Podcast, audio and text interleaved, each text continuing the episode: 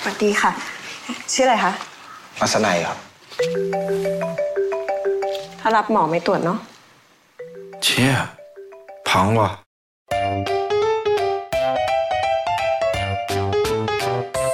欢迎收听《艾咪曼谷日记》。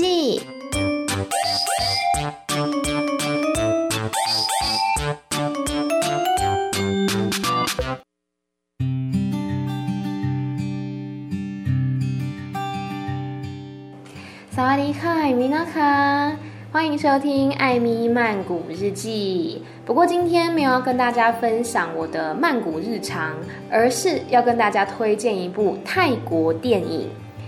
这次要推的电影呢，是二零一五年上映的《恋爱诊疗中》。光是听这部片名，你是不是就会觉得，哎，是一部轻松的浪漫爱情喜剧吗？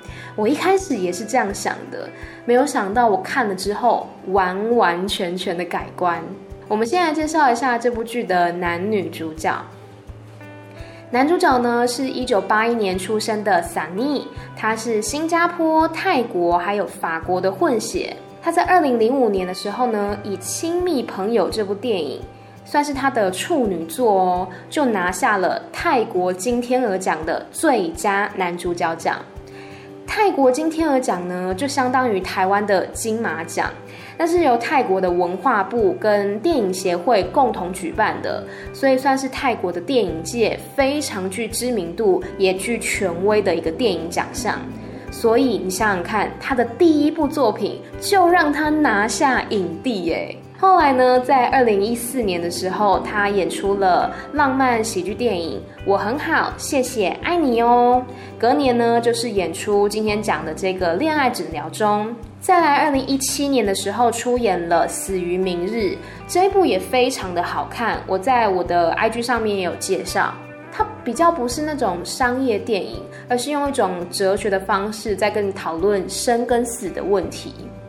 再来，二零一八年哦，这部电影也超好看的，把哥哥退货可以吗？是 Sunny、雅雅还有你困所合演的作品。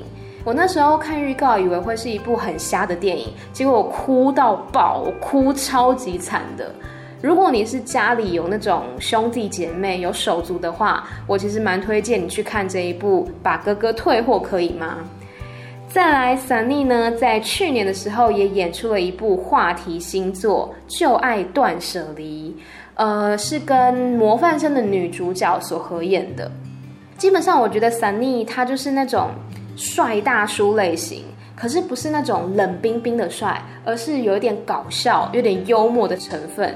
因为在他的 IG 上面呢，除了看到那种耍帅的照片之外，也可以看到他自黑的照片，就是他会放一些自己很丑的图片啊，或者是一些奇怪的表情等等，就让人家觉得他有反差萌。而且他最加分的一点就是他是猫奴哎，在他的 IG 上面常常可以看到他跟他的猫咪合照，所以这一点呢，就让人家觉得他更加可爱。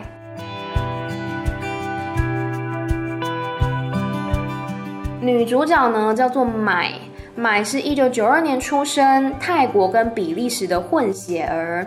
那她一开始是当 model，拍广告、拍平面之类的。不过在二零一三年的时候，她演出了一部对她的人生来讲应该是很重要的一个转捩点的电影，叫做《凄厉人妻》。我觉得台湾观众对这部片应该多多少少认识，那是买跟马利欧所合演的。就算是不熟悉泰国娱乐圈的朋友，对于马利欧这个名字，应该多少也有听过。就是《爱在暹罗》还有《初恋那件小事》的男主角，是很多人心中的天菜欧巴、天菜学长。那当初那一部《凄厉人妻》呢，它其实是改编自泰国一个很有名的传说。叫做幽魂娜娜，就是就是娜娜这个女生呢，她为了等待她在战场上面的丈夫回来，就后来她跟她的小孩都死掉了。那她的丈夫回来之后，哎，还是看到了娜娜，他们就幸福快乐的生活在一起。结果旁人都跟那个丈夫说：“你老婆早就死掉了，你的小孩也死掉了，你看到的其实是鬼。”总之，《幽魂娜娜》是一个我觉得蛮蛮恐怖，可是又有一点凄美跟感人的故事。那《凄厉人妻》呢，是把它改编的比较好笑一点。而《凄厉人妻》当时在台湾的票房有三千九百万元，是泰国影史在台湾的最高成绩。这个成绩直到二零一七年的时候呢，才被《模范生》以一亿四千七百万的票房给打败。不得不说，一亿四千七百万这个数字真的蛮狂的，因为就连在泰国本地的票房都没有那么高。好，我们讲回来，这个女主角买买在二零一六年的时候呢，演出了另外一部电影，这一部也是让我认识她的一个契机，叫做《回到二十岁》。《回到二十岁》是一部。呃，轻松搞笑又温馨的，算家庭喜剧，就是讲说一个老奶奶她突然的回春，回到她二十岁的年代，发生一系列好笑的故事。那这部电影呢，除了泰版之外，也有中国版、韩国版、日本好像也有。有兴趣的话，大家可以去看一下。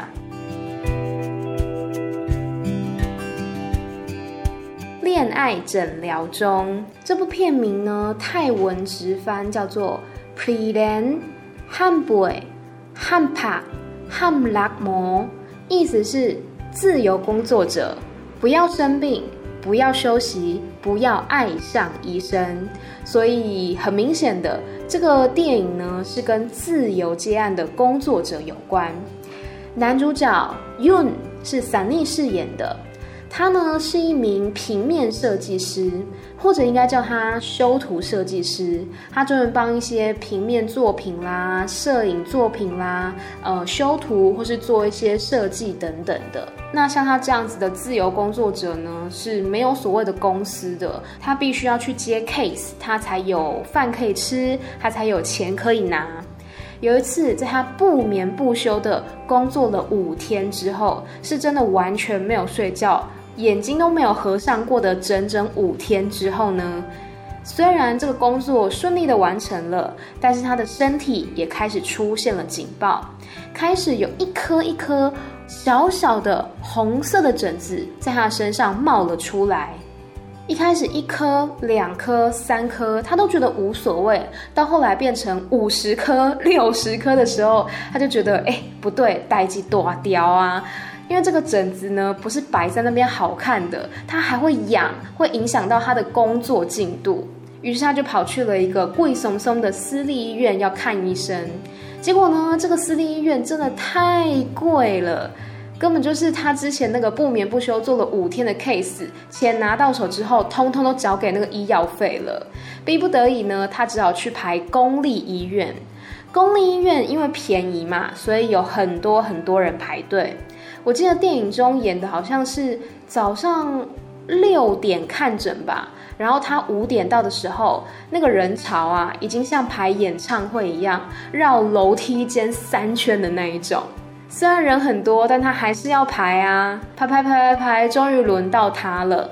他的医生呢，叫做 Im，就是买所饰演的。因看了运的这个疹子状况之后呢，他就建议他说：“哎呀，你应该要作息正常啊，你应该要多运动啊，晚上九点就要睡觉啊，准时吃药等等的。”那运呢，听在耳里都觉得说：“嗯，你在跟我开玩笑吗？根本就是天方夜谭，因为他是平面设计师啊。然后我认识的设计师呢，基本上作息正常的真的蛮少的啦。”很多人都是熬夜在工作的，因为每一个专案或是每一个 case，它的那个 deadline 不一样。他不是说哦，我早上九点打卡，晚上六点离开公司，不是嘛？自由工作者他就是时间不固定，经济来源也不稳定。所以呢，医生对运所提出的这些建议运完全没有放在心上，因为不可能嘛，对他的工作来讲太难了，背道而驰的。那好啦，每个月回诊一次，医生发现，哎，Yoon 怎么一点都没有好转啊孕就跟他说：“我觉得像睡觉啦、运动啦，或是什么去海边看夕阳、放松这种事情，都是在浪费时间而已。我的兴趣就是工作啊。”那这个医生听了呢，也是很无奈，他就对孕说：“不然从现在开始，我们当朋友吧。你就想。”我是为了朋友身体好，我才让你做这些事的。因为听了这些话呢，他有一点点被感动，而且他开始对这个一个月才见一次面的医生产生了一种诶，有一点奇妙的感觉，有一只小鹿在他的心头乱乱撞。他开始不希望医生对他失望，所以他努力的在自己的修图设计工作之余，遵守医生的话。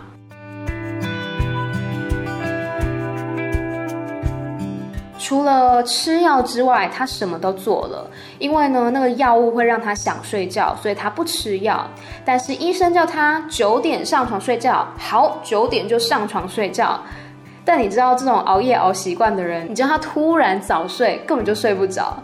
他那一天呢，就在床上翻来覆去到凌晨三点，从九点到凌晨三点，脑中就一直在想。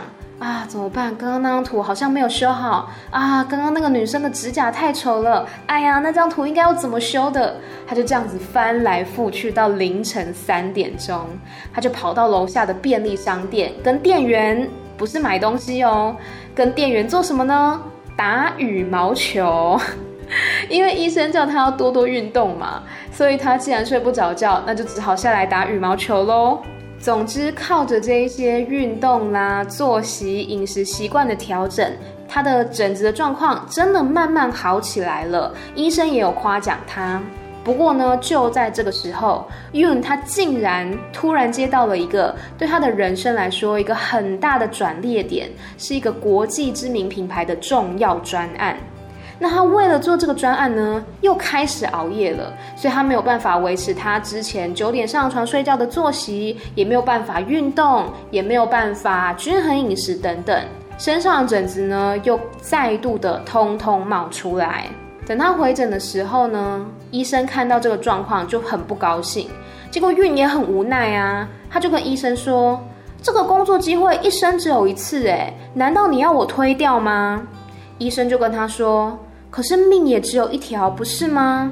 韵就回他：没错啊，就是因为我们只能活一次，所以该做的就要做，而且要活得精彩才可以。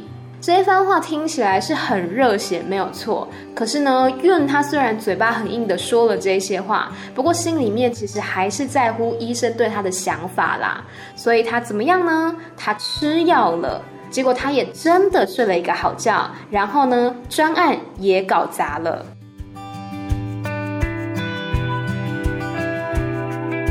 这部电影呢，主要就是围绕在 Yoon 的身上，从他的视角去看说，作为一名自由工作者，他到底是不是真的自由了呢？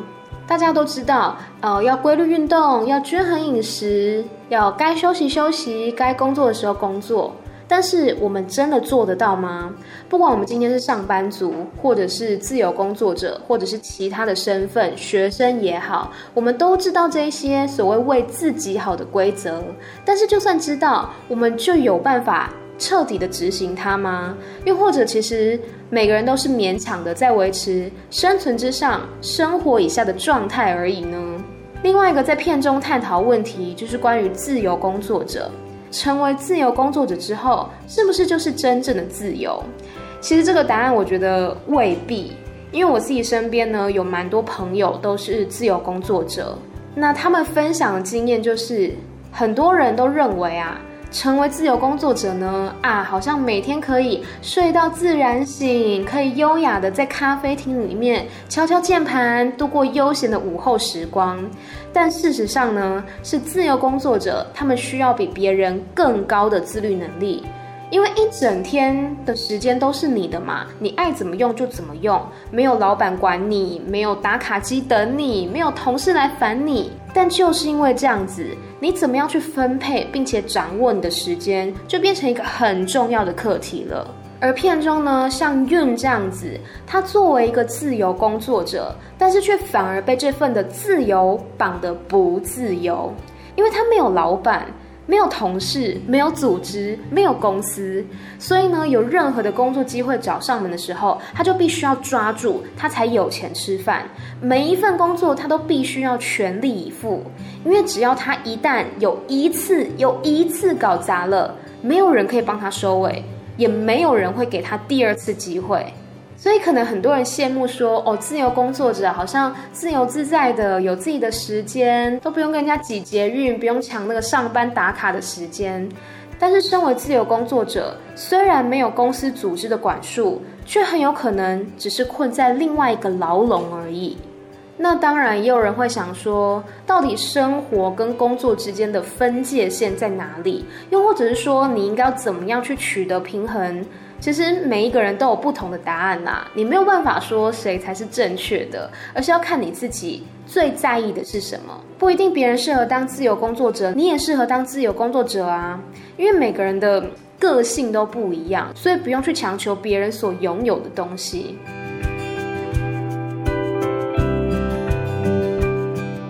这部恋爱诊疗中呢，他在第二十五届的泰国金天鹅奖，就是我们前面有介绍过，相当于台湾的金马奖，他入围了十四项，并且抱走了最佳电影、最佳导演、最佳男主角、最佳女主角、最佳女配角。最佳剧本，还有最佳原创配乐，以及最佳电影剪辑，总共有八项奖项，全部都被他们抱走了。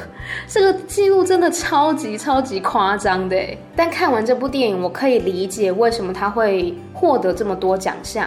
虽然它不是那种商业大片，里面没有很多的那种情绪起伏啊，或者是浓烈的情感争斗啊等等的。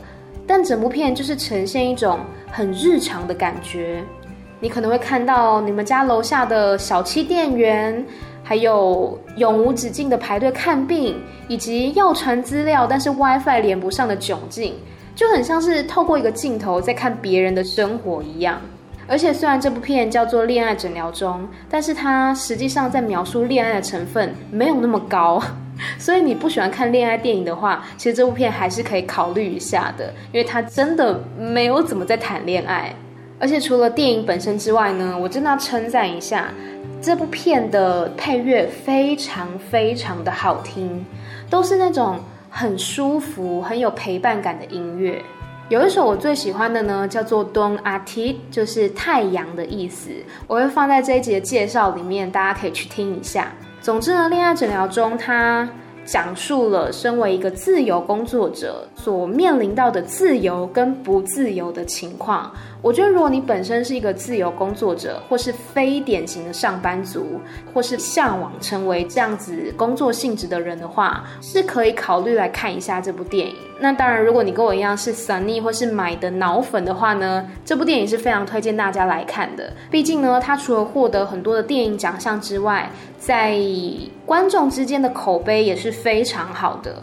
希望大家看完这部电影呢，都可以有一些些的收获。不管是对于自己的工作性质、自己的兴趣，或者是自己的人生，哪怕只有一点点小小的省思，我也觉得今天推荐这部电影就值得了。祝福大家呢，都可以做自己喜欢的工作，还有自己想要的工作。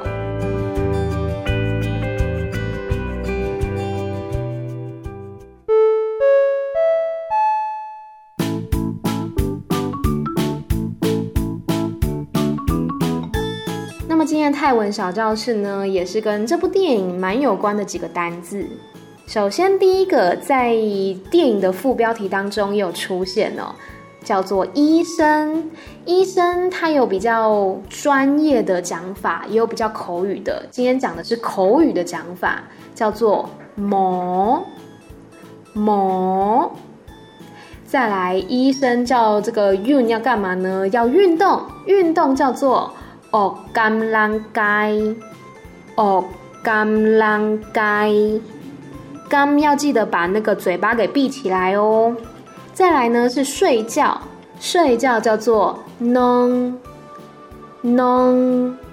那如果是睡不着的话呢，是 nong mai lap nong mai lap。好，我们复习一下今天的单字。首先是医生，医生叫做模模。再来运动，哦，甘浪盖，哦，甘浪盖。再来睡觉，睡觉叫做 nong nong 如果是睡不着的话呢，是 nong mai lap，nong mai lap。希望大家都不要 nong mai lap，因为我知道失眠是很痛苦的一件事情。好啦，以上呢就是今天的艾咪曼谷日记。之后也会跟大家推荐一些泰国的电影啊，还有一些电视剧等等。如果你喜欢的话，欢迎在底下留言给我，也欢迎到我的粉丝专业还有 IG 去逛逛。我们就每周二、四、六的晚上十点见啦，拜拜。